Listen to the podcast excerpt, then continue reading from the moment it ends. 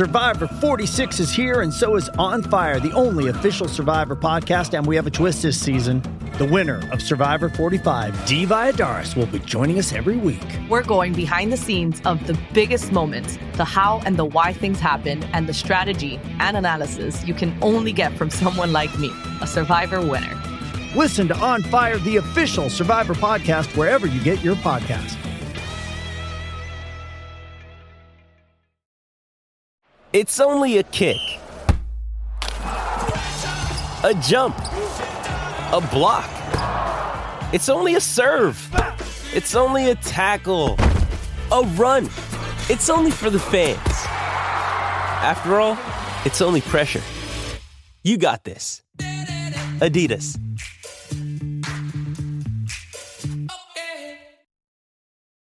This episode is brought to you by Hyperice, the leader in advanced warm-up and recovery technology. They have tons of innovative products, like Venom-heated wearables to help soothe sore back muscles, Normatec compression boots to speed up recovery and increase circulation, and Hypervolt massage guns to improve mobility. Loved by athletes like Naomi Osaka and Erling Haaland. Try them yourself.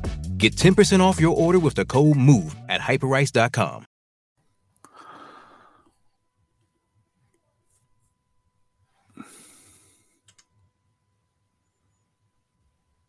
That's not muted us, has it? No. no. Hello, everyone, if you can hear us. I should have muted us. I don't know why, but anyway. Very posh. Ooh.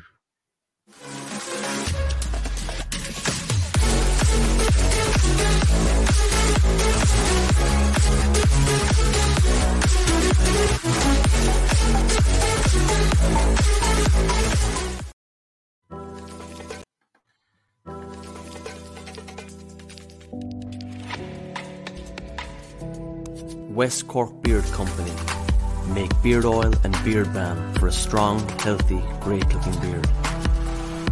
Handmade from all natural ingredients in Clonakilty, West Cork. Check out their YouTube channel for beard care tips and advice, or catch them online at west cork beard company dot I E. For Gooners everywhere, this is the ultimate football app for you. For match highlights, interviews, and the best Arsenal videos and podcasts. Download the free Gunners app now from the App Store and Google Play. Good evening, good morning, good afternoon, wherever you may be. Welcome back to the Same Old Arsenal podcast. Episode number, I don't know. I've lost count long time ago. Hope you're all well. Hello to everyone in the chat. one hundred forty of you in here already. Goodness me.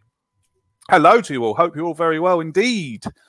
Um, hope life's being kind or not being too cruel. Um, hope you're not too cold, because you're getting a lot of snow over in the U K. No snow here, just cold rain. Just cold rain. Um, yeah, I'd say you've been wearing that, all right, for the last few days? Means, of course, needs the protection, uh, though, doesn't he? Oh, yeah, true. Another disappointing week um, to be an Arsenal fan. Here we are now to try and help you get over it with a little bit of therapy. Although, I don't think this one's going to be very therapeutic. But we'll see how it goes. Hello to Nigel. Nigel is in the chat doing the moderating. Watch what you're saying. Otherwise, you're out. Dan, how are you, sir? Very well, thanks, mate. Could do with a haircut and a shave, to be honest with you. But uh, we'll... Uh... We'll get there eventually, mate. But now I'm at my parents again tonight. So I've got Mister Thierry Henry behind me again in the background. So it's all good. And, uh, yeah, I'm, I'm trying to keep as positive as I can. It's snowing very heavily where I am. And I don't like the snow. But um, I don't uh, like snow either. It's a pain in the tip. Oh, I try and keep warm, mate. So um, been a weekend of uh, warming up, mate, I'd say. But I'm all good, mate. How are you? I'm all right, I suppose. I've got a tip for you, though, Dan, in the snow. What? Don't eat no yellow snow. If you're going to eat it, make sure it's not yellow. Harry, how are you, mate? Yeah, not bad. Much like Dan, in desperate need of a, a bit of a haircut now, um, and not enjoying the snow either. It's, there's quite a bit here as well, and it's a, it's a pain in the arse, to put it politely. It is. I hate it. Whole countries come to a bloody standstill, don't they? People, oh, no, I'm not going out. I can't, no, I'm not going out. Scout, drive your car. Lee, um, how are you, mate? Are you in need of a shave and a haircut? No, no, I'm all right. I've, um, I'm all right. I don't like this snow neither. I'm, uh, it's dangerous, cold, and it calls off games of football. But anyway, how are, how are you, Triangle? Are you okay? Triangle. Go on. Three points. Three points. Three yeah. points in a triangle. So that's all your right. name, Triangle. Is that it? How are you? Yeah. Is that what no, I've been waiting for? The, it's all about the three points. You've had a so week. You've had Triangle. How are we, Triangle? Ding dong. You, it's great. You know what, right? If that you can call me Triangle, that's that's if you like three points. That's fine. But you've had a week to come up with a nickname, and all you can come up with is Triangle. Yeah. Or, or that, or the three-point turn. No, Let's crack on with anyway, the show then. I'm actually, uh, do you know what, right? Just to explain to everyone, just before we come on air, Lee was rubbing his hands together. Oh, I've got a new nickname for you. So I was thinking, oh, right. Oh, God, here we go. What's he, what's he, what's he come up with? Well, I didn't want to be rude. I think it's quite appropriate. You, triangle. You, know, you, yeah, three points. Three points to a triangle. I wish I had some kind of video here that... put up a fail thing or, you know, you know, oh, I don't know. Uh, anyway, let's crack on. Lee, I'll come to you first. Arteta on the board, expectations of Mikel Arteta. Um, this was released at quarter to seven. Yeah. This season, he is to finish in a respectable position. He is to challenge for the Europa League. He is in to instill a culture at the club. Next season, he has to make the top four. He has to challenge in Europe. No pressure on Arteta for a while. A three and a half year contract, long-term project. What have you got to say to that? Well, yeah, that's, if, that's, if that's the way they want to go, fair enough. You know, um, so he's he, um, he's going to foul uh, this season, isn't he? So um, let's make sure that he don't next season. That's how it is mm-hmm. for me. I think that, um, listen, I, I think you can throw a lot at Arteta's door. Um, I, I, I don't really throw too much um, blame on him on Saturday, if I'll be honest. Only the one decision that cost us the game. Um, but, um, you know, I, I, I feel for him. You know, the refereeing decisions have been ridiculous over the last few games. I don't really want to go too much in, but they've been ridiculous. You know, I, I, I see two penalties yesterday given in the Manchester City-Liverpool game. They're unbelievable. Like, you know, ridiculous. And ridiculous penalties, really. Like, the one on Saturday, Salah was unbelievable, and then, and then I see, I see, um, uh, uh, Lacazette being pulled down to the ground like that and nothing done. And then the old, uh, the, the greatest thing ever said was when, when I think it was, um, oh, our, our friend Walton on the old, I can't think of his name now, and I can't stand Peter Walton, Peter Walton, whatever his name is. Oh, V A R is not there to, to to get right and wrong decisions. You know, it's an absolute joke. You know, and I'm going to tell you this now, boys. I don't know how everybody feels. I know Arsenal have been crap this season, and it's not been good. No fans in the stadiums and all that. The refereeing decisions and what's going on with V A R and what's being given for penalties, what's not being given for penalties, and the, the, you know, the diabolical situation where you've got Mike Dean going over to the to the. Um, T V screen and still getting it wrong. Mm. I'm starting to get go off football. I'm starting yeah. to go so off. I, I'm, I'm the same. I'm like, starting not to enjoy it. It's it's, you know, it's not enjoyable, like you know. So, um, and you know, obviously, like we've got this week coming up now without no without no football for us because we're out of the F A Cup. You know, and I'm, I'm thinking to myself, like, I'm not really looking forward to those games neither, really. You know, and I and I just feel that. Someone's going to get knocked out of the F A Cup this weekend on on a joke decision or something like that. And I just, I'm fed up with it. I'm going to say that. I'm fed up with it. I'm going back to Mikel Arteta. Um, I don't know. I, I, please, if someone can explain to me what his decision was to bring on Willian on uh, on Saturday.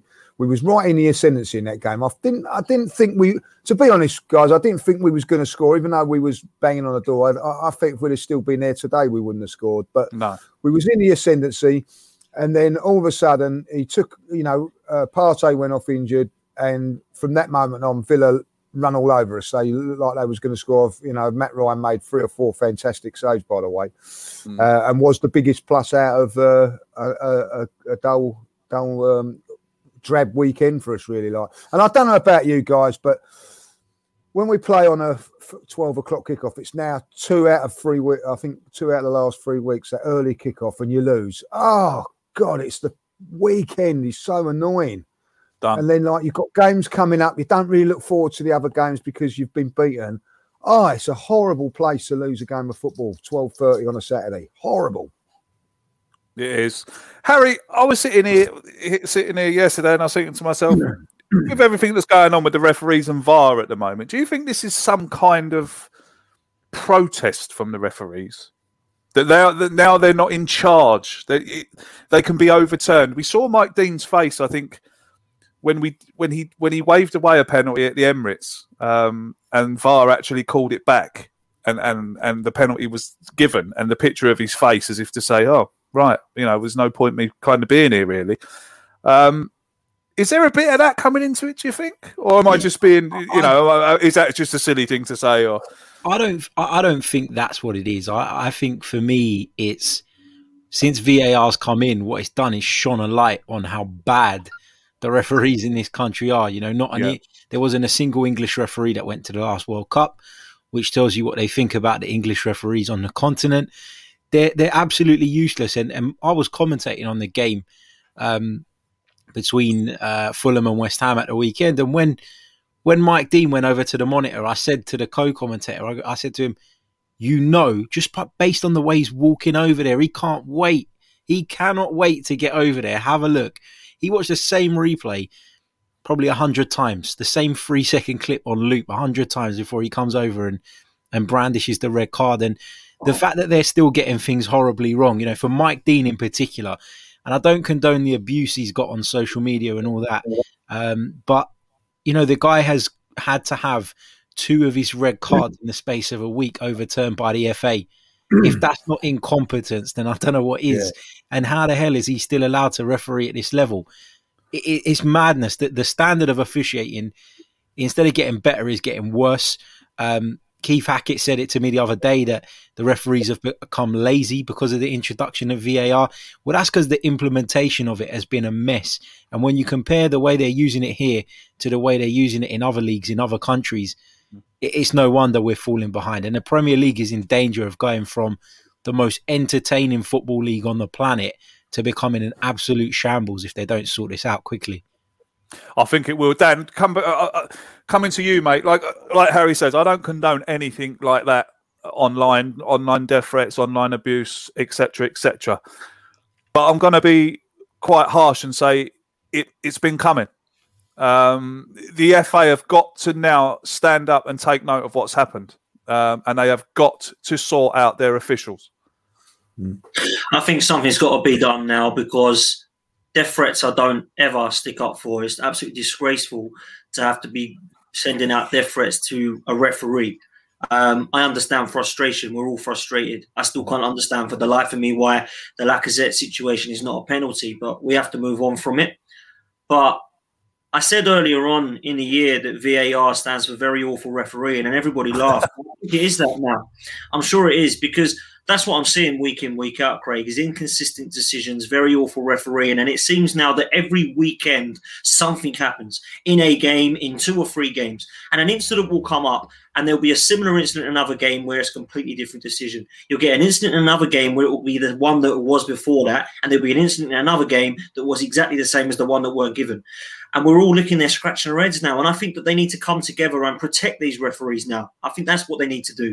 And to say, look, you are getting slaughtered because of X, Y, and Z. What can we do to help you? Because this can't carry on. This is getting silly now. And the season's already a shambles with no crowds and with, with, with what's going on with the world. This is making it even more unenjoyable now. You know, there's many, many a game I've seen this season and thought, I'm not enjoying this because there's no atmosphere and no crowd. And the decisions are appalling. And some of them have been absolutely crazy. And I look at the Bednarek situation and the David Luiz situation. No one can explain to me what the hell's going on with those two. I look at the Lacazette one. I cannot understand it. So what people always do, whether you work in, in business or whether you work outside of football, is why can't you all come together to make something happen. And that's what's got to happen now. I'm totally with Harry here. Something needs to be done because this is coming on every single game now. There's an incident that happens. And it's not just Mike Dean. None of us are on this podcast. No, yeah, yeah, absolutely. Mike yeah. Dean, one hundred percent. But it isn't just Mike Dean. There's so many others. And they're all getting it wrong. Something has to be done, Craig. one hundred percent me. Yeah, I mean, we, we talk about, just quickly, we'll just talk about a few of those decisions. I mean, you've got Peter Walton on B T Sports telling us that Lacazette fouled uh, Martinez. Then you've got Dermot Gallagher yesterday telling us that the one when Saka was clean through was actually a free kick to Aston Villa. I mean, like, what games are they watching? I still can't. I still can't get over people that tell me that David Luiz deserved to be sent off.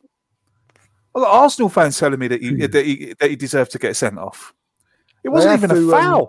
It wasn't even a foul.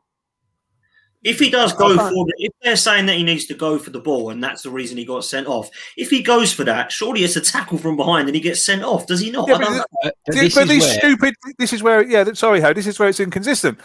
That what the what basically what the rule says is if David Luiz had kicked him into the stands, he'd have got a yellow card. So why hasn't the Sheffield United goalkeeper got sent off then? This is where this is where if the if the, the lawmakers actually gave a shit about the game and actually wanted to improve the game, they would look at something like that David Luiz uh, incident. They would look at the one that happened to Bednarek on the same night, which was somehow overturned and ours wasn't. And they would look and realise that the way the law is written is stupid. The fact that it says if you make an attempt to win the ball, even if you take the geezer out, that's absolutely fine and you'll only get a yellow card. Mm. There's a loophole because if you don't make a challenge like David Luiz did, you can still find, find yourself sent off. Mm. The Premier League, whoever is making the laws, I, the, the law, sorry, I F A B, the F A, whoever, should have looked at those two situations the other night and used it as an opportunity to rewrite a law that has a massive loophole in it and fix mm. it so that this problem doesn't happen going forward.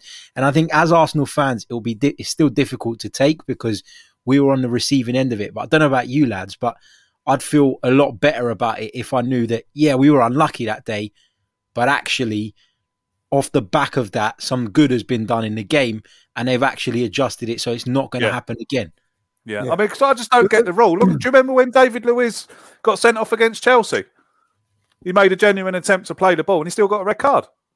Yeah, so I think it's changed. So do, do, I don't even know it changed, but yeah, we have to ask yourself for, I, I think it's been a great insight in the referees um, from that from that Peter Walton the other day when he turned around and said, um, "Well, what you've got to do is look at uh, David Luiz. He's a serious offender, a serious offender at this."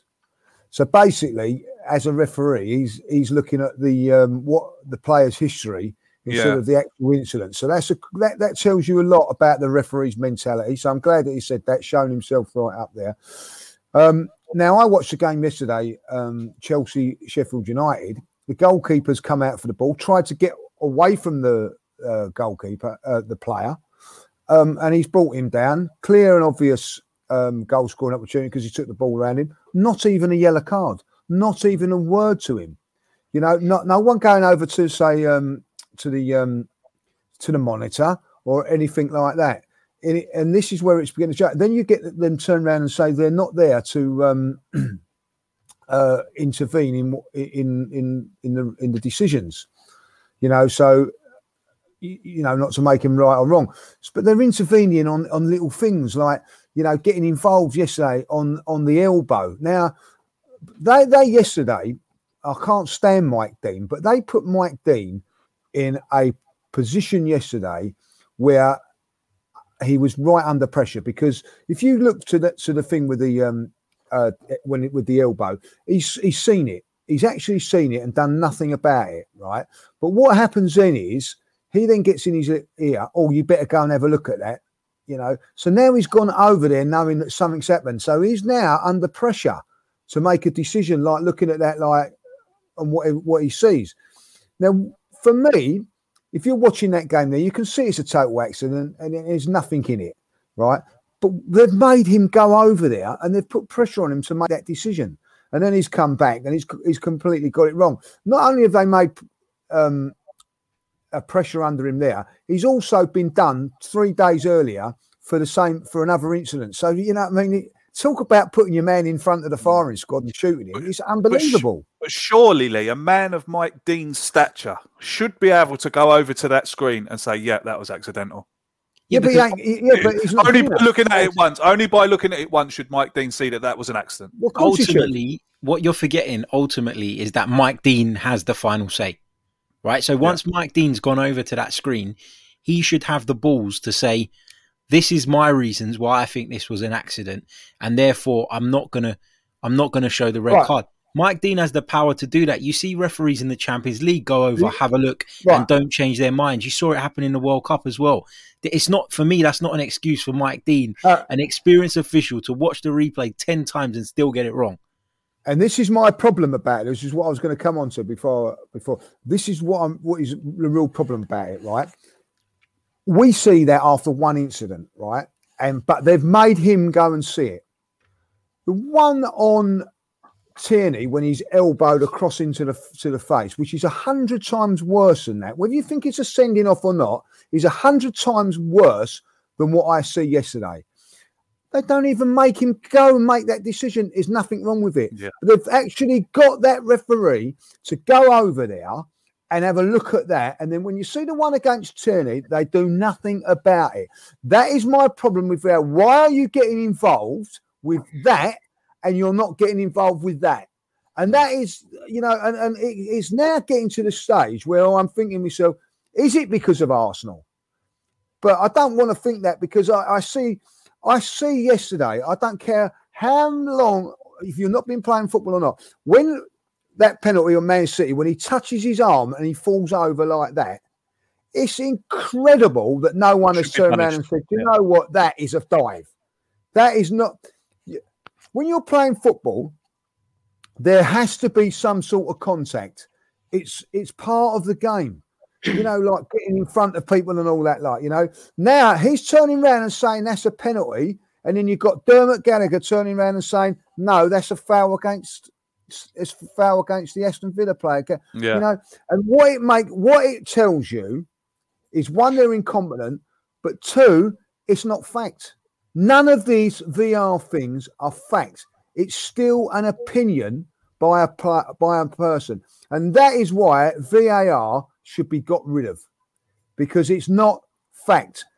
It's still, whether you think that penalty on, we can all sit here and say that that penalty yesterday on the on um, Lacazette is a penalty, but it only has to take one person to go, do you know what? It's not. And I've seen it on Twitter this, over the last couple of days. A few people saying they don't think it's a penalty. So if you've got that person in, in there watching that screen, they're not going to give it. So yeah. It's not fact, is it? It's opinion. But surely, I mean, if even if a V A R, I mean, for that penalty there now, we've got, I mean, we, there's an Aston Villa fan in the chat there. Um, good evening to you and welcome. Thanks for coming along. Um, obviously, uh, as an Aston Villa fan, he doesn't think it's a penalty. Um, but surely... Even surely the V A R person should say to the ref, look, something's happened here in the box. There's been a bit of a tangle up. I'm not too sure on it. Do you want to go and have a look at it? Surely that's how V A R should be. You know, if I was on V A R, I'd be saying there's been a bit of a tangle up there. I'm not too sure. You're the referee. Do you want to see it? Do you know? And if he says, no, I don't want to see it. And if he says, yeah, I do want to see it, then they play it to him and then he can make his mind up. Because ultimately, it is, you're right, Lee, ultimately, it is the referee's decision. Ultimately, I know it's Aston Villa as well. I, I watched Grealish win a header yesterday and get booked for it. Yeah, Saturday. yeah, yeah. So yeah. It's, it's not just a Gavin a go. Oh, saying it's protect. It is the whole. You know, he's looking around and going, "I've just won it." Now Arsenal, right? In fact, could have took that free kick and scored. Do they go back then and say, "Oh no, you got it wrong because you he should have been the other way for the head"? It's mm. pathetic. It's yeah. pathetic way yeah. of using it, and it's ruining this game that I happen to love, whether it's Arsenal, yeah. Aston Villa, or whatever. It's just yeah, yeah, yeah, four, yeah. We make four. yeah, we must make that quite clear. I mean, obviously, we're being a little bit biased there because we're Arsenal fans and we're talking about situations um, that arise uh, while watching Arsenal. But of course, Southampton fans, West Ham fans, Villa fans, you know, we're, we're, as they say, we're all in it together. Um, So, Harry, let's not really much point talking about the Wolves game, really. Um, one nil up, cruising. Get done by a stupid refereeing decision. And, of course, the only way is down after that. Um, the Villa game, mate. What was your, what's your take on the Villa game? Obviously, disappointment is the overriding feeling, because I didn't think on the day that Aston Villa necessarily deserved to beat us. Um, a lot of people pointed to the saves that Matt Ryan made, and, and he made some good ones. Um, but ultimately, uh, most of those opportunities came Villa's way when Arsenal were throwing bodies forward in the second half, trying to find a way back in. You know, it's, it's one stupid moment from Cedric, um, who, to be fair to him, has been pretty good up until now, deputising at left back. So it was, it feels like I don't want to stick the boot in too much on Cedric, because he's doing a difficult job playing on the wrong side, and he's done it for the most part well. But once you start a game like that, it's very, very difficult after that, especially against a team like Aston Villa, who enjoy playing on the counter-attack. You know, I thought credit needed to go to Aston Villa as well, in particular Tyrone Mings, who was an absolute wall at the back. How many blocks and last-ditch tackles did he make for Aston Villa? So, overriding feeling, obviously, of disappointment. Feel like we we should have got more from the game than we did. Um, it just didn't happen for us in the final third, and I can't really look at Mikel Arteta for that, because he picked the team I'd have picked. Um, there were some questions around a couple of the substitutions. Obviously, the Thomas Partey one was enforced. The decision to bring Willian on, not sure I, I particularly agree with it, but I disagree when Judge said earlier that that cost us the game. It didn't cost us the game, because we weren't going to score, um, and, and it wasn't because of Willian. And then the other one that I would probably ask questions about was the decision to take off Lacazette and bring on Aubameyang. Aubameyang throughout his career has carried a goal for it. But for me, in this system, when he plays centre-forward, he is a passenger. He does. He offers nothing. He doesn't drop deep and get involved in the play. Um, you know, Ian Wright actually pointed out on Match of the Day, and I like Ian Wright, but I thought what he was saying was, was nonsense. He was talking about Lacazette dropping too deep, and he kept moaning about it, and he was saying, you know, there was a lack of movement up front. That's why Lacazette is in the team and Aubameyang isn't in that centre-forward role, because he does do that and he leaves spaces in behind him for the likes of Emile Smith-Rowe and Saka and Pepe to cut in and to drive into. That's how those players get into good positions, because Lacazette drops deep, brings defenders with him, and that creates the spaces in behind. That's how we got Aubameyang free, if you remember, in the cup final, when the centre-forward dropped deep and Aubameyang could run in behind. So you saw that when you take that out of our team, we create nothing. We create literally nothing. So I wasn't happy with that, with Aubameyang coming on up top. I understand why he did it. Aubameyang's goal record throughout his Arsenal career has been exemplary. So, you know, you always feel that he could pop up with a goal at any given moment. But those are just a couple of things I wasn't completely happy with. But to blame it on Mikel Arteta, I think, is harsh. I still think the performance was better than some of the performances we were seeing prior to the Chelsea game. And I think you look at the Wolves game and the way things happen there, you look at some of the decisions we didn't get on Saturday, I think it's important to just detach yourself and look at the level of performance, which is consistently better now under Mikel Arteta than it was before Christmas. And that's the most important thing for me. Mm. Dan, a lot of people are talking about this substitution, about bringing Willian on and, and this, that and the other. Now, I didn't agree with it either, um, bringing him onto the pitch. But I will play devil's advocate and say, people are roaring for Martinelli to come on. Um, a young kid who's just come back from a long term, who's just coming back from a long term injury, um, played against Man United, didn't really set the ground alight. Um, what What are you saying about that? Do you? Look, I don't agree with the Willian substitution, but then I don't, I don't really agree with bringing Martinelli on either, to be honest. When I saw Partey get injured, who I'm going to nickname Abu Dhabi if this carries on. Uh, I saw him come off and I thought, oh, that's a shame, but at least Ceballos is on the bench, sort of thing. Got Ceballos or Martinelli, one of the two. Yeah, yeah. And he one of the two. I thought, that brings on Willian, and I thought, what's he doing? Now the board's gone up, and I just, you just deflate. And I don't mind so much if there's a game plan behind it or if there's absolutely nothing else for him to do. But I looked at it and I thought, you're forcing this guy into the side. There's no justification for why he's playing. We all sat there and said, what the hell is he doing? Um, and he came on with shocking again. And it's like a shock, isn't it? It's Arteta's going, it's a shame he had a bad game. He's had a shocking game mm. since, those games, run of games since Fulham on the start of the season. He's been absolutely dreadful. So, so deflating. And I have to ask the question because I don't think everybody agrees with me on this one, but I certainly do. I don't think this manager rates Martinelli. I said it, mate. I, how many times yeah, didn't um, I say it when when, when we? Yeah, didn't I say it um, a few weeks back about him not fancying him um, when, he when he was coming he, when he come he back started, from injury? He started him against Man United. He started him against Man United. Yeah, but and took him off at half time. Yeah, exactly. yeah, but, but he yeah. took him off at half time, and the team improved. The team improved after he took him off, so it wasn't the wrong decision.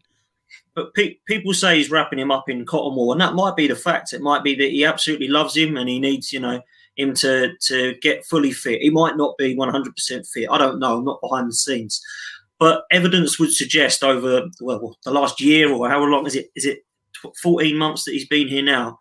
He's hardly used the lad when he was fit um, before he got this injury. He hardly used to use him. And I asked this question about Eddie Nketiah getting this time under Arteta, just throwing Eddie on, throwing Eddie on. I don't see him throwing Martinelli on. If he's not fit, don't put him on the bench if he ain't ready yeah. to play. I have to so agree, yeah. It means that he needs more time. So that was what I thought of the substitution. Um, I slightly agree and disagree with Harry, actually, because I think that the Lacazette situation...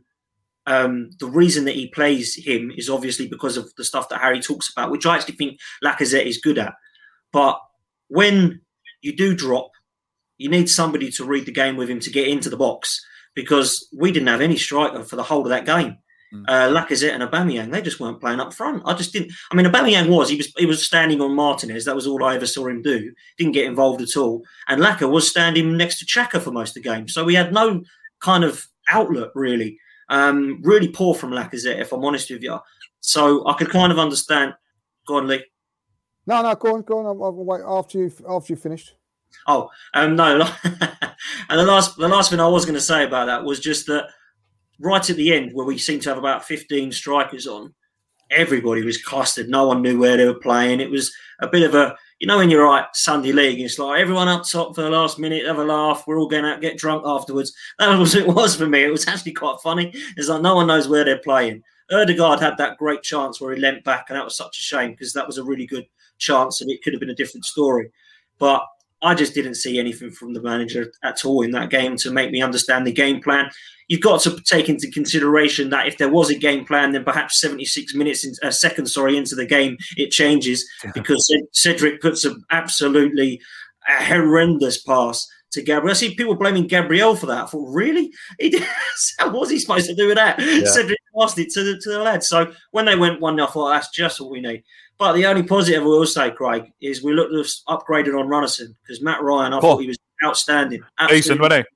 Really, really good. So yeah. I want to be positive. I don't want to start getting all doom and gloom, but it was poor. It was poor again, and I'm starting to run out of patience, and it's, it's stressing me out, you know, this, this season. It really is.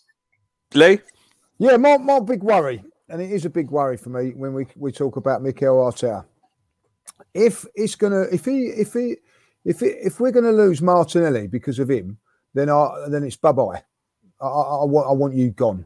I want you gone because Martinelli has got a much better future at Arsenal than, than Arteta. So, I'm, but I'm saving grace on it a little bit. But I just want to put put you into uh, Martinelli's shoes at this moment in time. When people say, oh, he's coming back from fitness and whatever, like, yeah.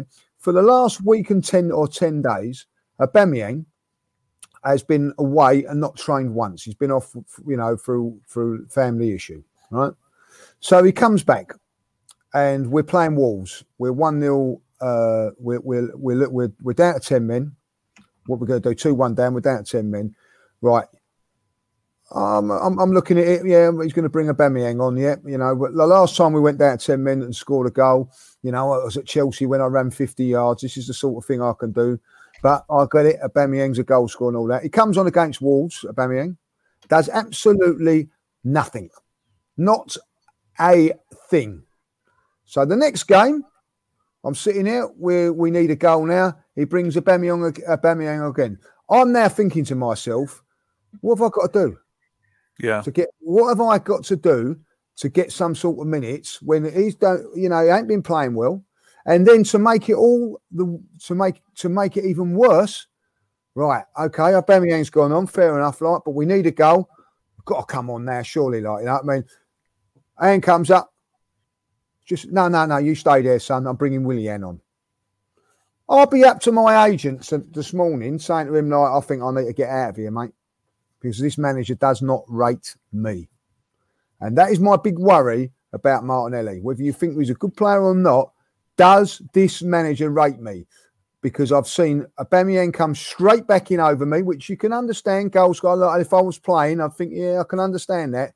But I'm not, I'm not getting the Willian thing. I'm not understanding it. He took me off at half-time. Whether you think it was the right decision or not, who knows? We could have played better in the second half with, with Martinelli. We might have even won the game with Martinelli. No one knows. It's, it's, it's, it's the way it is. Take on Harry's point that we did look a little bit better when uh, Willian came on. But did he contribute in that to win us the game? No. We ended up drawing the game nil-nil. But he could have been the match winner in that game. He could have picked his game up. Now, I've seen players like Aubameyang. I've seen Saka. And I can tell you this now. I see Smith-Rowe have a poor gut first half. Not be dragged off, be given the opportunity to put it right. Why is this kid not being given the opportunity to put it right? These are all the things that be going through my mind. Like, you know. And I'm sorry, like, you know what I mean? Aubameyang, the last two games, he's come on as a substitute. It's just been a waste of a substitution. You can yeah. forget about whatever you want. Well, I'm a big fan of Aubameyang. You know what I mean? What he's doing. This season, if he was... If he was signed this season, Aubameyang, we'd be calling him out just as much as Willian. But the reason we're not is because he's got credit in the bank. But his performances from day one have not been good enough for Arsenal Football Club. Not been good enough. Harry, do you think it's a, a case of, um, you know, we've got a lot of talented players, um, but have we really got the players that can come off the bench and make an impact? It's, it's a hard one because... You got to remember that when when um, Willian was brought on the other day, we basically didn't have a midfield on the pitch anymore. He left Granit Xhaka in there. On no, his own. Yeah, he, he yeah? should have should have brought on Ceballos. That's my yeah. opinion.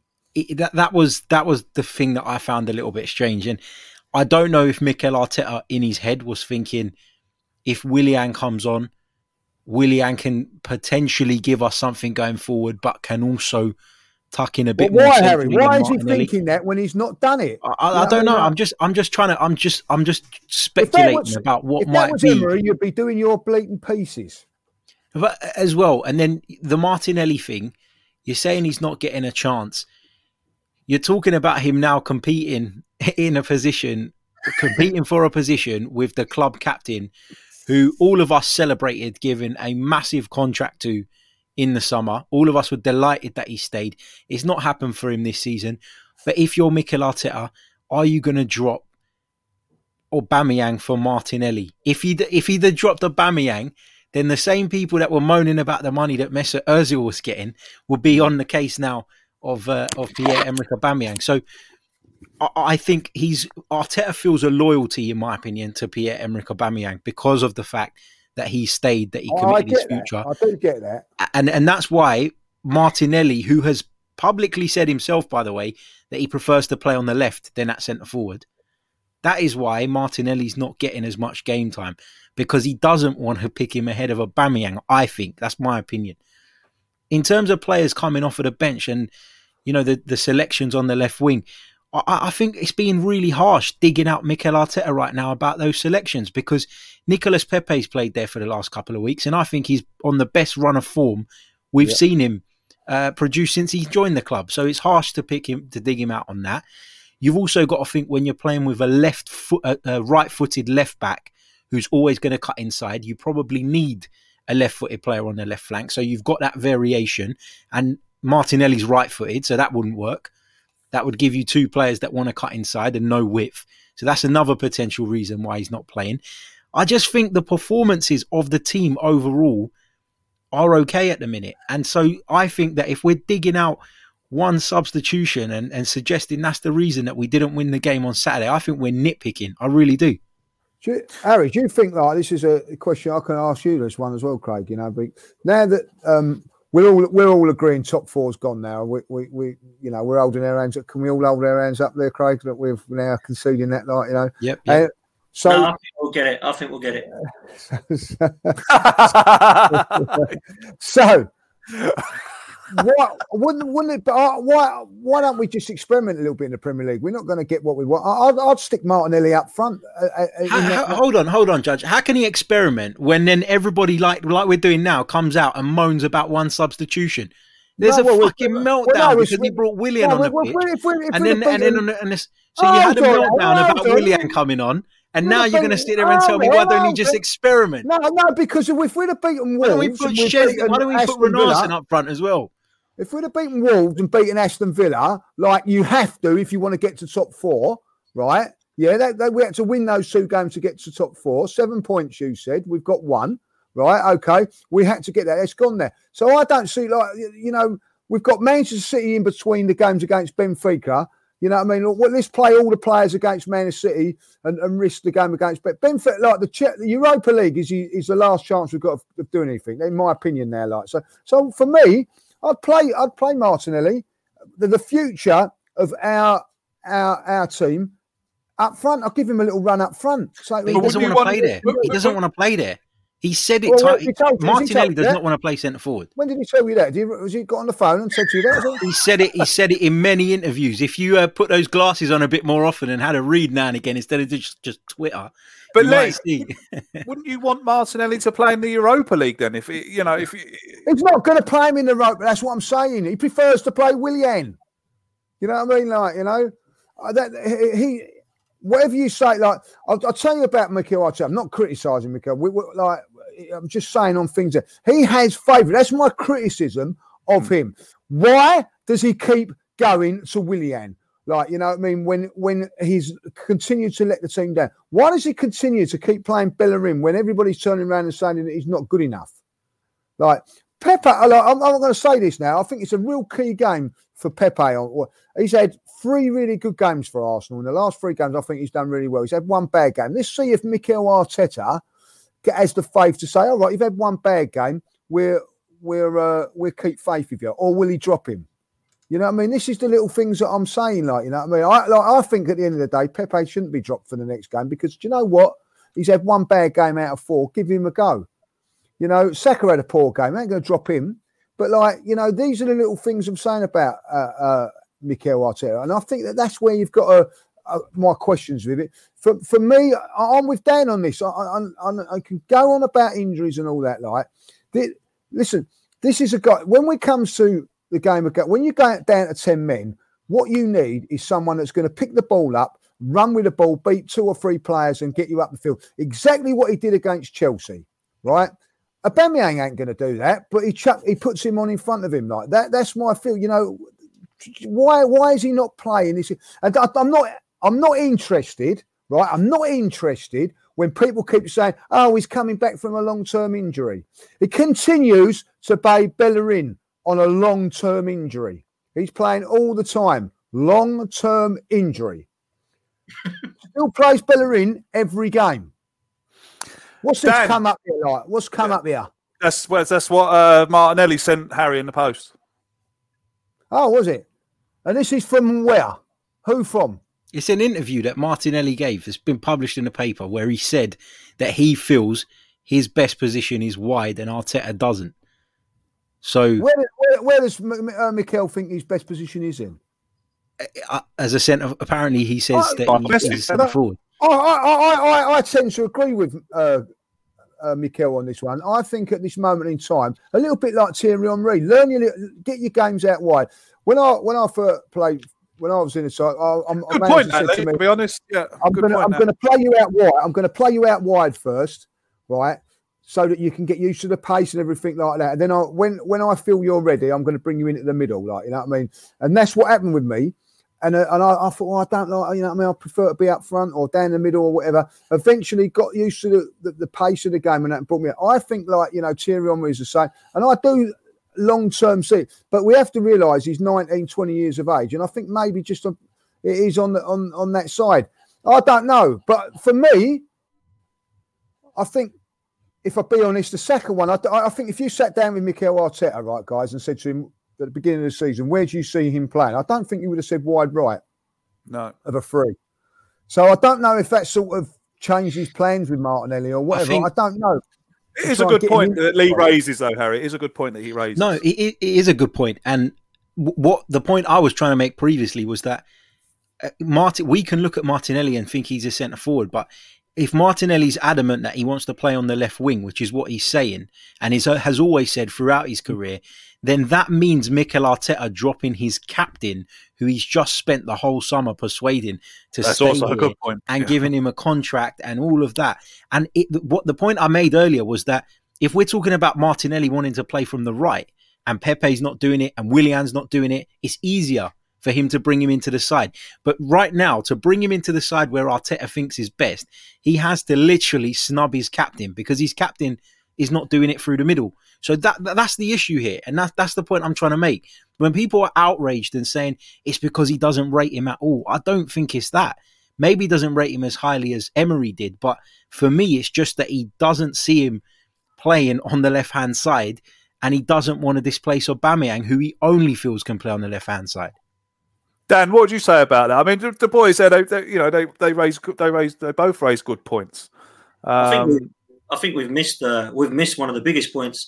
We wouldn't be talking about trying to use Martinelli if our three most expensive forwards in the league. I think we've got the three most expensive. Yeah, forwards. Could score a goal. Yeah, yeah, yeah, yeah. Scoring goals. I mean, Aubameyang was sixty million, Lacazette was fifty, and Pepe was seventy-two million, and we can't get a goal. So I think that we need to look at that. And I kind of agree with what um, what Lee's saying. I think, though, personally, you just you, you play who deserves to play. And um, that's where I believe um, Martinelli deserves to get the chance, because when he was fit, um, he was one of our better players. He was one of the exciting ones to watch. He was enthusiastic. He was kind of linking up with the likes of um, some of those front men. And I think that with Saka and Smith-Rowe now, you've got similar players with the tenacity and the and the kind of enthusiasm, um, which was actually benefiting Lacazette, to be fair, of the last few games. I kind of sat back really over the last couple of weeks and thought to myself, right, let's just only look at what I'm seeing presently. Let's not talk about what Arteta's going to do in five years when he's going to be the best manager on the planet or what he's done previously because it's in the past. Let's look at what I'm seeing present. And I saw a style of play for the first time in the last three games.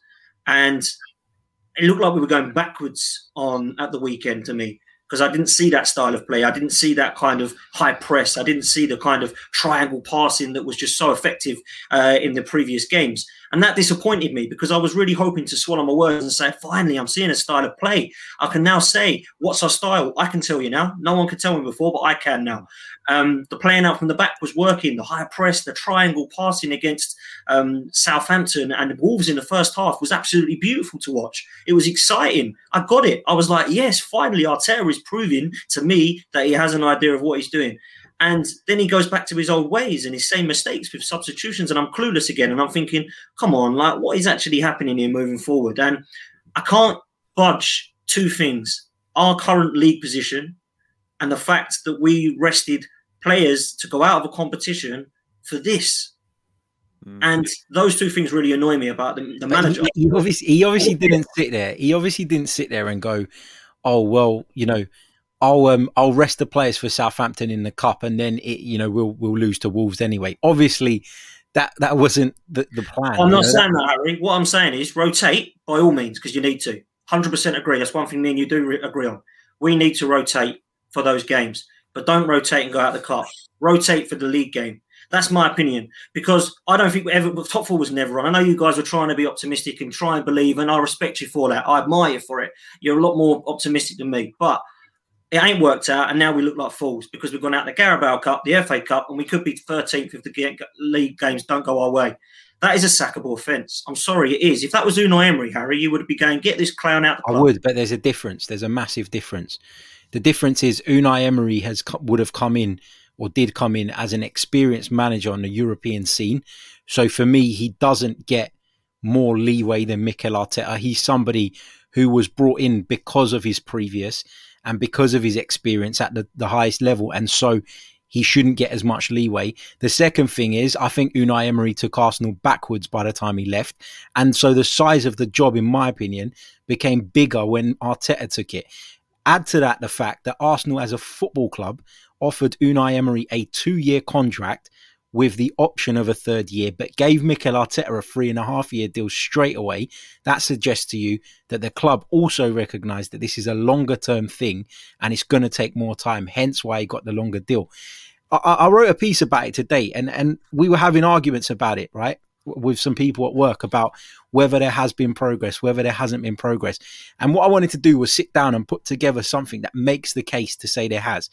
And what I found doing that and, and really looking at things in detail is that... So you had the afternoon off in. that there, there, has been pro, there has been progress. Sometimes, though, it's not always crystal clear. And I accept that. I accept that it's not crystal clear.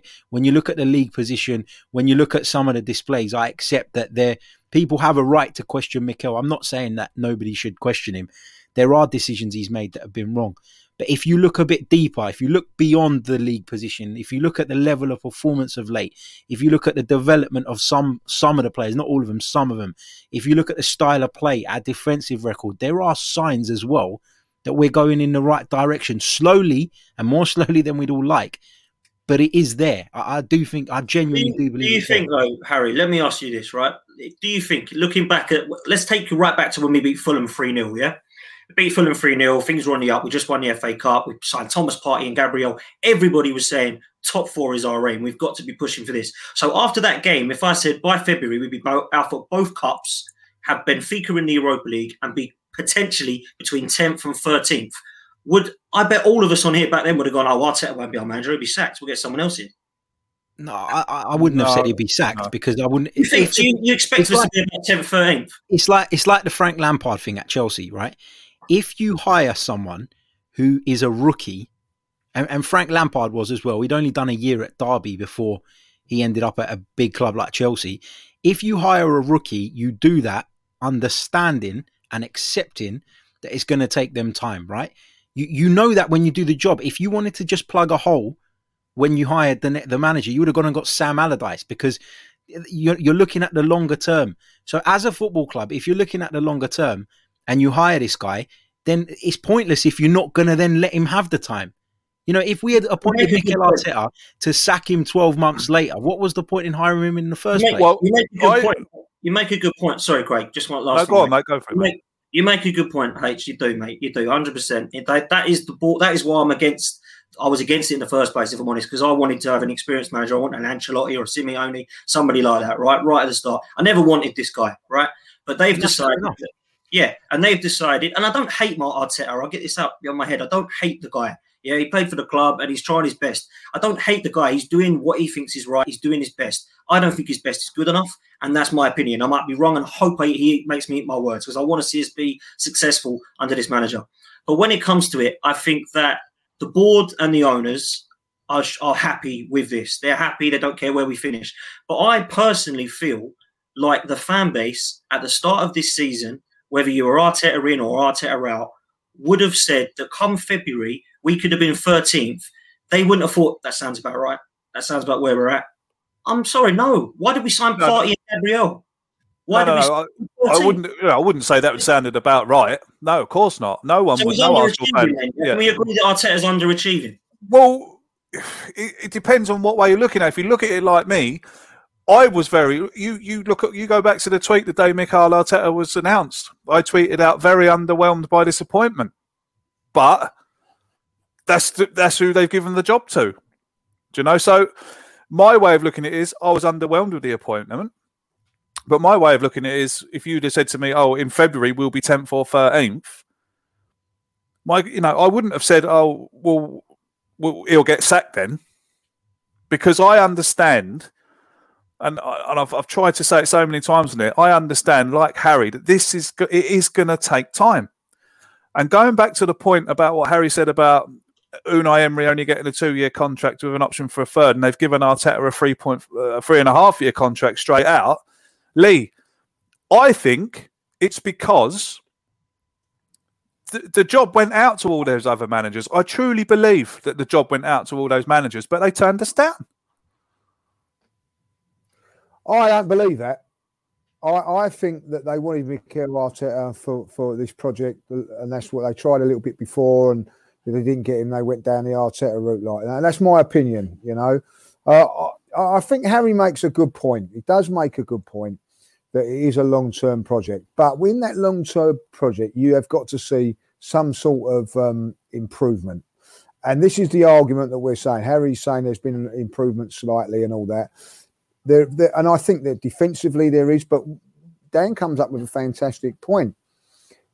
fifty million pound striker, sixty million pound striker, seventy-two million pound striker, and we're not getting the best out of those players. Now, that is a worry. He hasn't got the players. That is a worry. That's what we keep hearing. He hasn't got the players. That's all we keep hearing. Now, some of the positions... Well, we, we well I'm sorry. I'm, I'm sorry. He's got enough quality there. Moyes, David Moyes has got to fifth with Antonio as his striker, right? So the, the, don't don't start going on to the players. You know what I mean? It's like always the players this, the players that. Other teams have got less players than us and are doing better than us. Now, Everton have got um, uh, Calvert-Lewin. No one else scores their goals for them. A lot higher than us. You know, Aston Villa were one from bottom of the league last season. They've spent in the transfer window from three or four players challenging for Europe. So don't tell me it can't be done, because it can be. And we always keep saying, oh, let's go for another window. Let's go and that. No, get it done now. Now, I understand what we're saying is because of poor management, not by not by Emery, by the way, by the recruitment has put us with one hand tied behind our back. And that's something that Mikel Arteta's got to sort out. Well, he's going to have that till uh, to, in the summer. Now, it's no good saying where we're going to go with this, but and this is where the key is going to be, where I think that you will then be right or wrong, um, Triangle. This is where you'll be right or wrong, okay? Is if they do not back this man in the summer, right? That's what I was just about to then, say, yeah.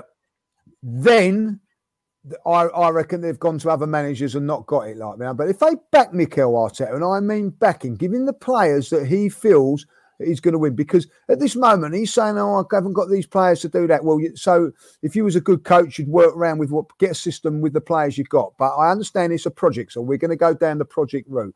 If he doesn't get backed in the summer, or sorry, if he gets backed in the summer, then we know that they are back in this project and we'll expect to see something. And now all of a sudden, We, we've got an inexperienced manager. We're going to put, we're going to pile loads of pressure on him then because he spent the money and all that. Like, this is my worry, and then it can all go tits up.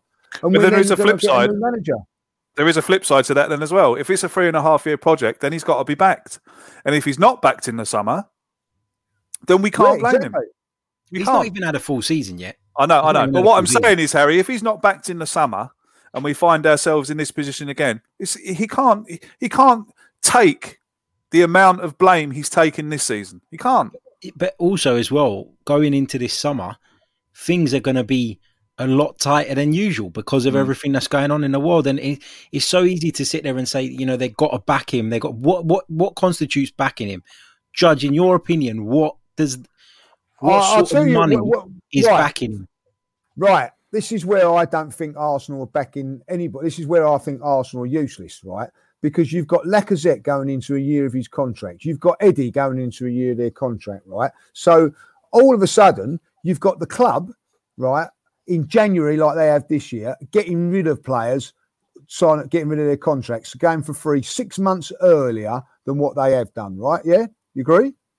Yeah. Right? So if you was Lacazette and all that now, like you're thinking, oh, hey, hold on, I think I'll hold around till January and then I'll get my contract and I can go and sign somewhere else.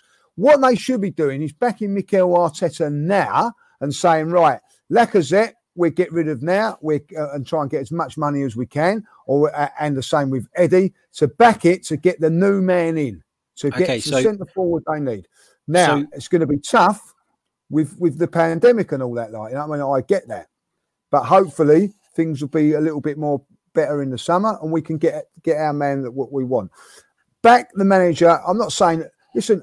I don't think necessarily you have to spend sixty, seventy million pounds on players, because if you do that, look at what you get with with um, with Pepe. Get proven quality Premier League players like Liverpool have, and you go down that route. Absolutely now, correct. I, I, and and that's what I'm saying with backing him. I'm not saying that. Look, listen, you can turn around and say about backing, right? Do you think Chelsea back Lampard because they spent two hundred million. Now, the backing that Lampard should have had is when the, like when the, when it got the, it got a bit tough, was then you back him. Now, they're a different thing. I don't think just throwing money at it means backing a manager.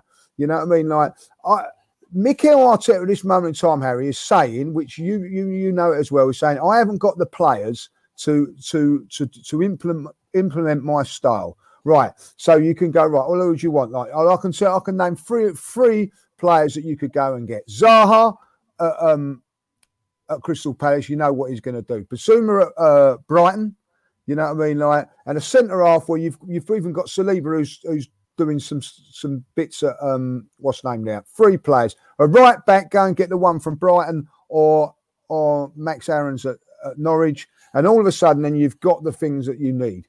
You know, and obviously we need a backup left back from somewhere. It ain't that much. And then, I, then I, I'm going to be honest with it now. Chuck all the money at a big class centre forward, whether it be like her, Haaland or somebody like that. That's what you back. You know what I mean? Like, and I don't care what anybody says. If we had a top class striker at this moment in time, we would get those chances again. We we yeah. take that shot. Look at the chances that we're getting. Shots on goal, fifteen. To on target too. That's poor, Harry.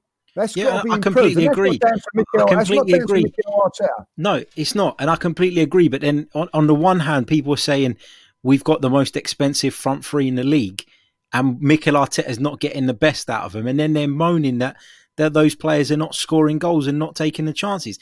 The fact of the matter is, they're the most expensive front three in the league because a previous regime overpaid for him. That's not Mikel Arteta's fault, and and it's no, all good saying I, I, it's all good so saying we'll go out and get this get guy. Yeah, yeah, but, but that takes time. That yeah. takes time. You, you're looking at, like, for example, you're saying go and get Bissouma, go and get Tariq Lamptey, go and get Haaland. You know, you're talking about big money deals there. You know, Brighton are a Premier League club, right? They're going to demand a Premier League premium for their most important central midfielder. They, they've got a right-back on their books that they know half of Europe is looking at at the moment. It's not going to come cheap. What about giving him a chance? It could be. It could save us millions. Maybe he could. But if he doesn't, we've said this, we've had this debate before. If he doesn't want to commit his future to the club, if I was the manager, I wouldn't pick him either. If he's not signing a contract and he's he could walk well, away for free in a couple of months. Eddie and Eddie's getting in front of me, Harry. And, and that's that's the point. You've got to make these players want to sign. You've got to make them want to. You give him give him a carrot to, to dangle. Oh, at the moment, all he sees is Eddie getting chances and him not. You know what I mean? That's that's. I'm, I'm, I'm, we can go on about that all the time. Mm. That is that is. You know, I, I agree with you. But at the end of the day, the reason that Aubameyang, for instance, we've, we we got held to a gun with him because we didn't do the business a year before and get him signed up or sell him. We could have, you know, I mean, these are the things. What we've done was we let it go down to a year's contract, and and, and we're still not learning our lesson, Harry. Because no, I am sick of this a... this retirement fund that we seem to be that we seem to be. I mean, like, it's the same with Mesut Ozil. He was probably had his best few games before he signed his contract, signed his contract and went missing. Same with Aubameyang. Won us the F A Cup single-handedly. Kept it, you know, and and and now he's just he's just not firing at all. I'm I'm sick of this retirement home F C um, thing going on. I'm with you, Lee. I'm I'm with you on that, mate. About get rid of him then. If he, if like Harry says, they they come from a they come from a previous regime. If he can't get them to score goals, or they don't want to play under him, or they don't like the way he's playing, then leave, go, sell them. Yeah, but th- but this is not Manchester City where you can move out ten players in one summer and know that you got the money to bring in another ten. It don't work like that. It's yeah, a I'll slow transition, and it's it started in January. You know, we moved out a load of the deadwood. Yes, some people are moaning that we paid off sections of their contracts. We were going to pay that money anyway, and I'm sure it was in Arsenal's interest financially. But they were going to leave. To, they were going to leave for free anyway. Yeah, so, somewhere yeah. along the line, it would have benefited Arsenal to do that. Otherwise, from a business what I'm point saying, of view, this it. is my point of that. Which is my point of that. Eddie, right, uh, with a twenty million pounds price tag, is going to get one or two clubs after him, same as uh, Lacazette. But if you put a free transfer on his head, he's going to have five, six, seven, eight options. So why would you want to? Why would you want to leave with a year's contract? You might as well hold yeah, that, out to yeah. six months and go and for go nothing anywhere. and go to, yeah. go anywhere. yeah, yeah. especially when they're tearing up your contract. You've got that's, that's what I'm saying. You're not thinking ahead. The only positive, the only positive that I'll say, the only positive I'll say about this, because I've not been positive about the on-field stuff, but the off-field stuff of late has really impressed me with Arteta and Edu. It really has. Like, I can't fault it at the moment. Willian was absolutely shocking, but some of the others have really impressed me. You know, I think Matt Ryan's been a good signing. I think Pablo Marie looks a good player. Cedric's proven to be a good squad player. We've obviously got the likes of Thomas Partey and Gabriel through the door.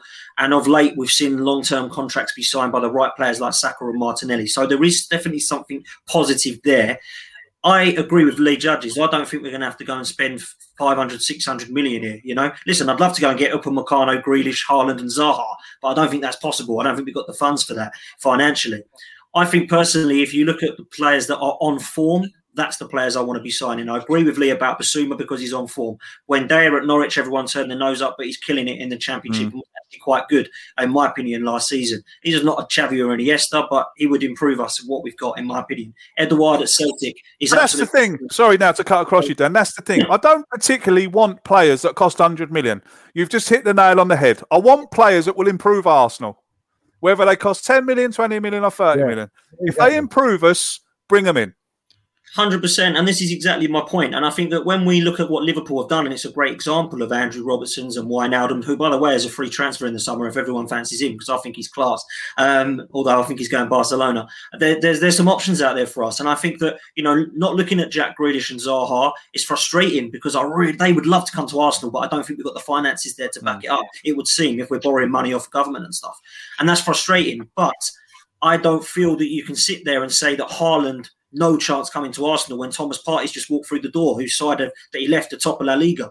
So the Arsenal don't underestimate the, the pull of Arsenal Football Club. Yeah, but Partey had a forty-five million pounds release clause that made it impossible Very for easy. Go to yeah. turn it down.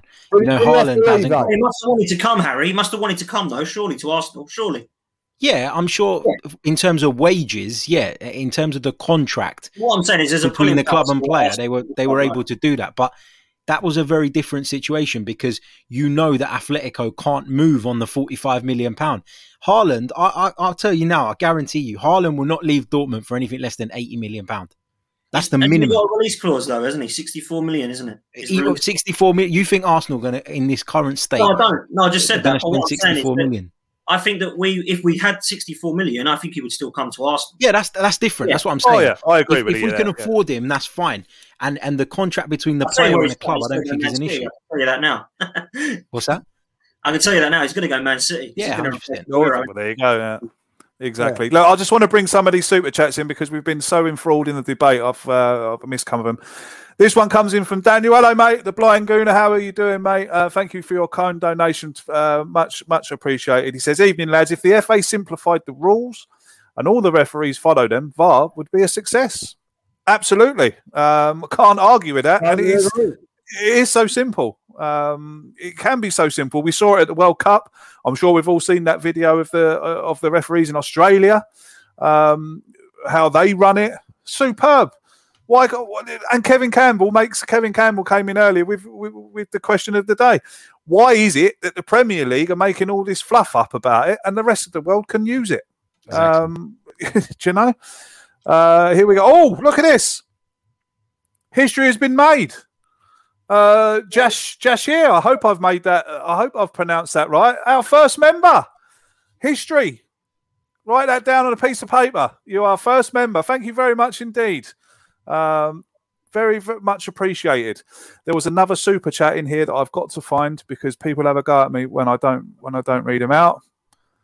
Um, so now please bear with me. I wish there was a function on this where the where the uh, super chats just stayed. Um, well, you could write them down. Yeah, I could, but see, the, the chat moves so quickly. I can't. Um, I've lost it. I've lost it. Uh, I'm really, really sorry. Um, I saw it come up. Um, oh, Danny's I'm... number two. Danny's number oh, two. Oh, there's another one. Oh, Danny. Oh, Danny. Can you bring? Can I bring that up? Danny's da- I... Danny apparently is dating a twenty-five-year-old girl that can't cook. Danny. Yeah, he said. So who cares? Yeah, I saw that comment. Legend. Who cares? Thank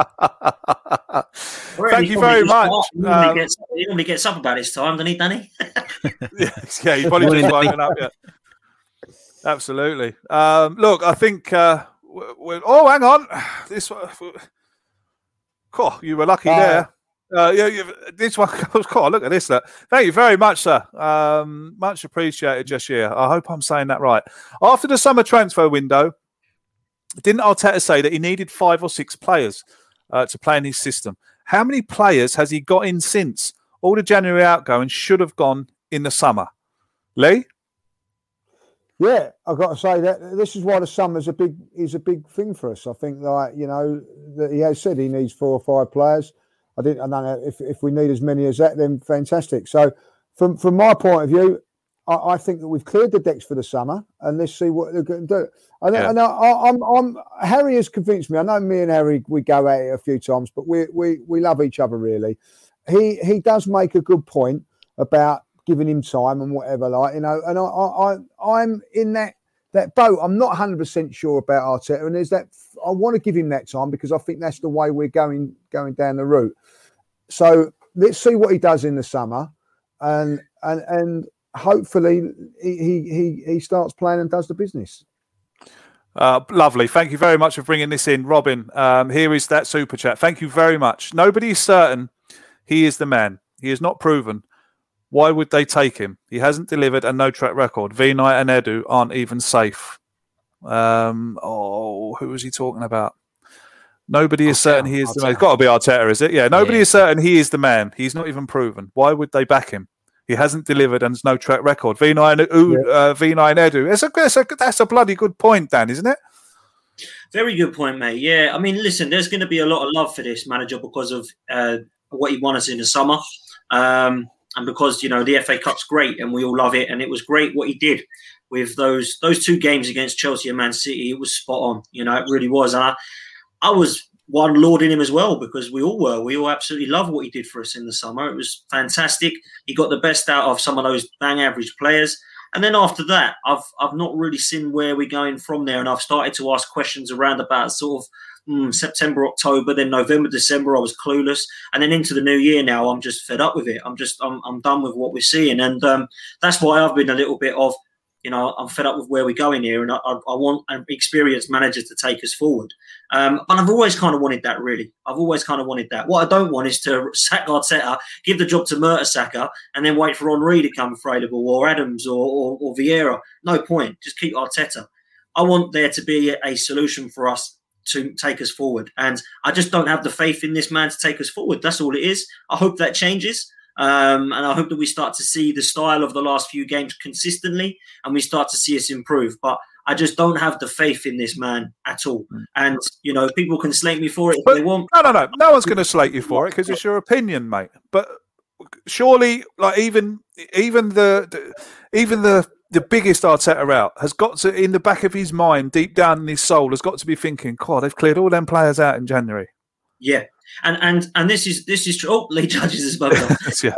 Cleared him out this January. Yeah, cleared him out. Yeah, cleared him out. Um, I, Did reset his router. I said earlier, I said earlier, and I stand by this.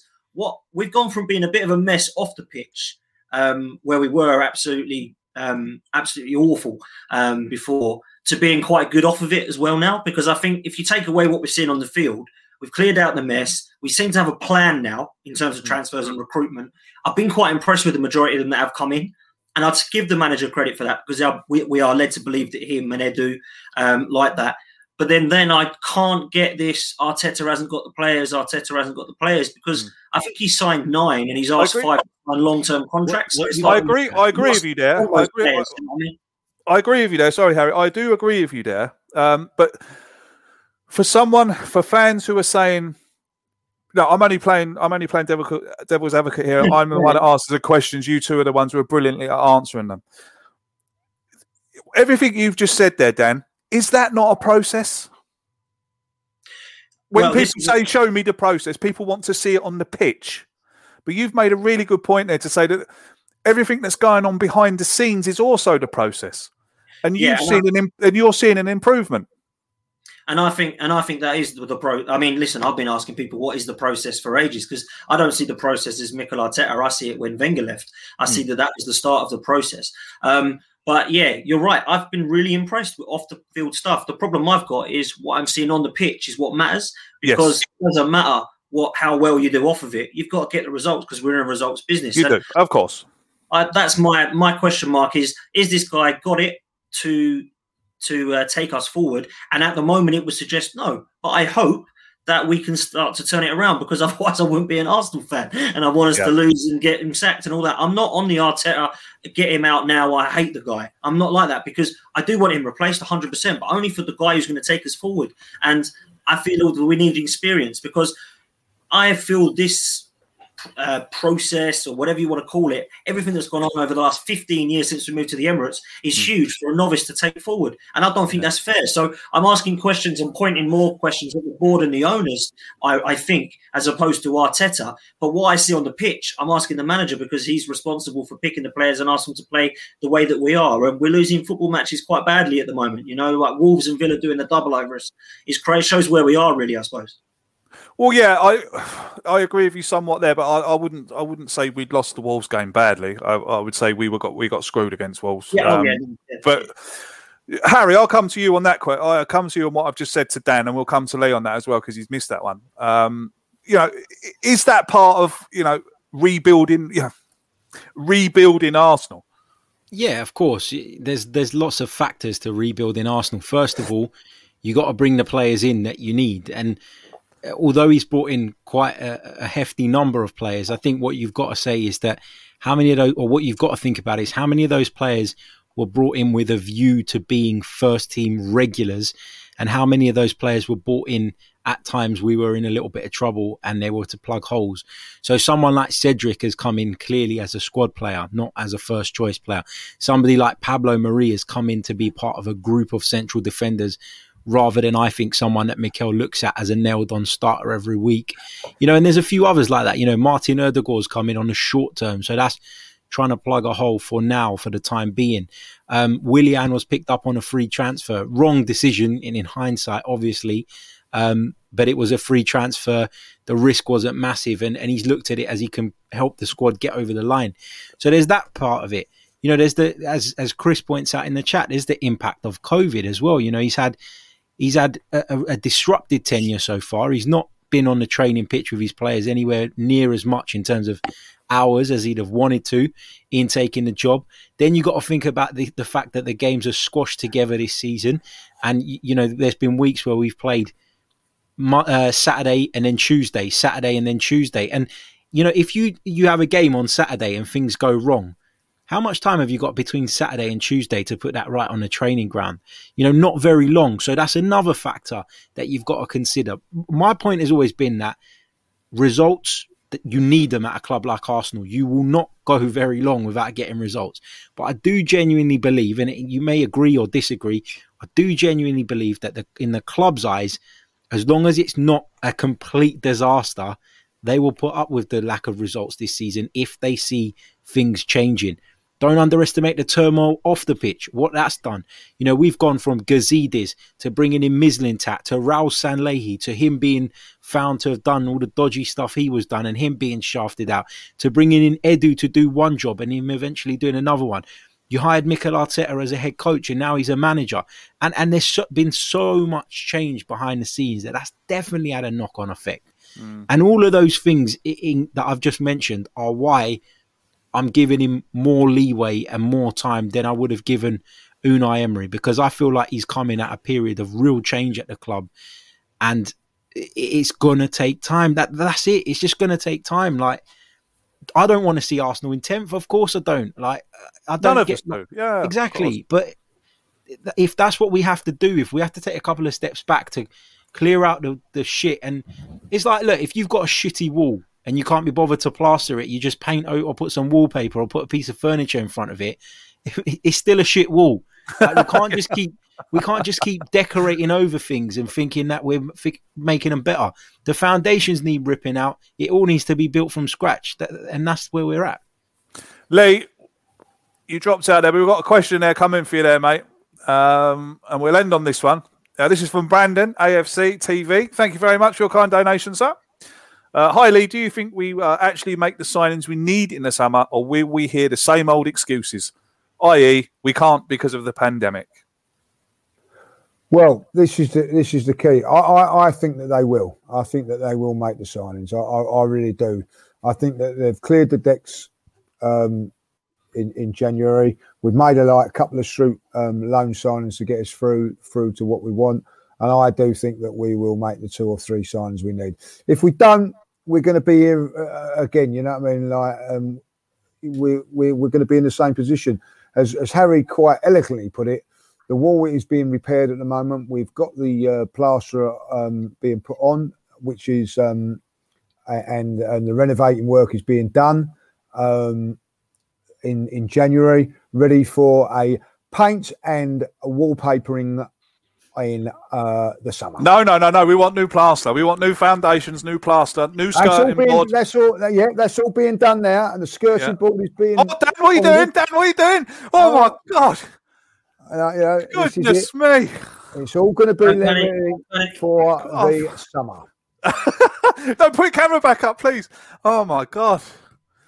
Deary me! I thought something was going to happen then. Um, thank you very much uh, wish, to everyone. Mate, who... wish. Thank you very much to everyone who stayed with us um, throughout the hour and a half we've been going. Goodness me. Blimey, so, so quickly. Um, I, want, I, want, I want overtime. five hundred fifty of you uh, have stayed with us. Thank you very much indeed. Um, thank you very much to everyone who's become a member.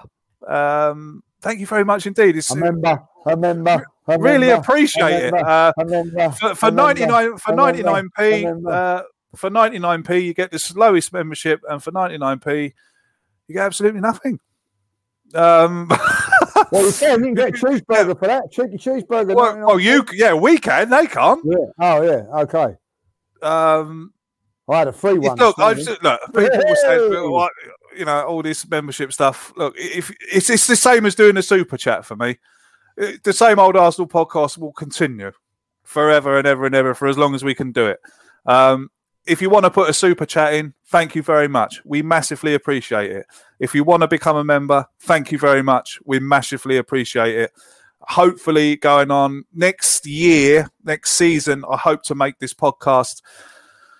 Can what can I say? I can't say not, not, not more professional, but more professional from my side. I've got a crap camera. I'm sitting in my mother-in-law's old armchair and there's a door behind me.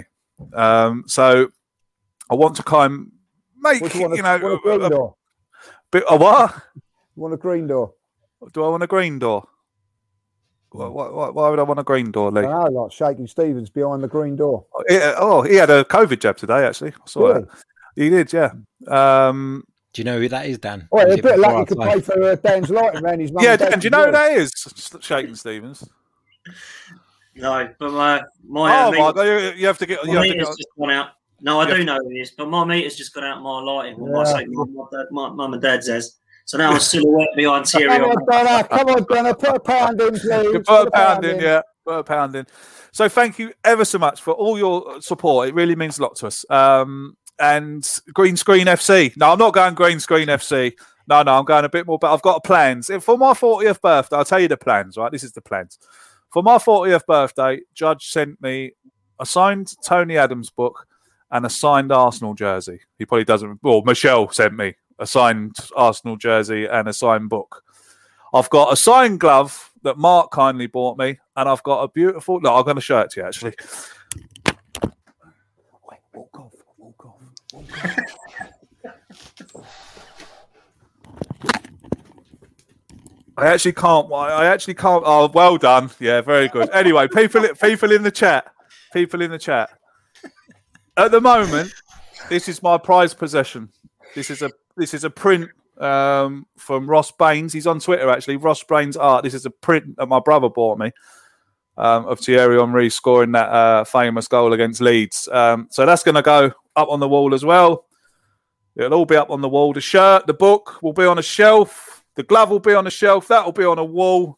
And I'll look like I'm a professional. I've been I've been doing it for years. But Craig, have you got a Granit Xhaka doll? No. no. Where is it? Where is it? Where's Granit? Here he is, super granny.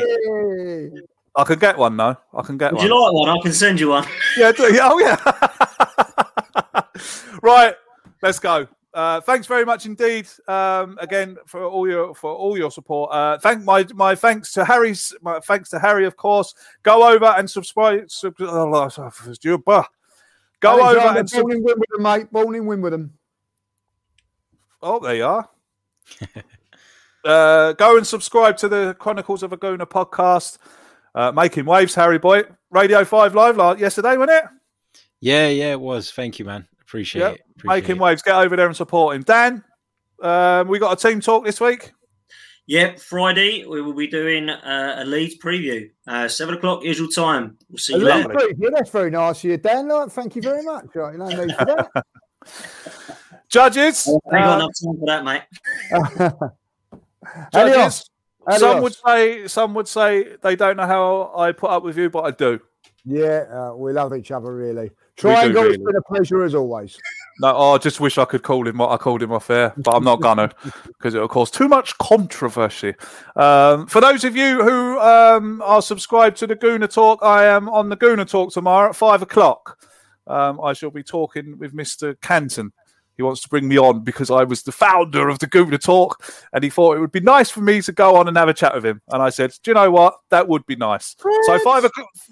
Friends. Yeah, yeah, yeah, yeah. Podcast friends.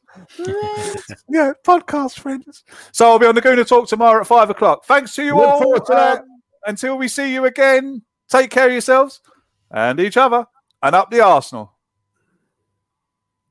Sports Social Podcast Network. With Lucky Land Slots, you can get lucky just about anywhere. Dearly beloved, we are gathered here today to... Has anyone seen the bride and groom? Sorry, sorry, we're here. We were getting lucky in the limo and we lost track of time. No, Lucky Land Casino, with cash prizes that add up quicker than a guest registry. In that case, I pronounce you lucky. Play for free at Lucky Land Slots dot com. Daily bonuses are waiting. No purchase necessary. Void where prohibited by law. eighteen plus. Terms and conditions apply. See website for details.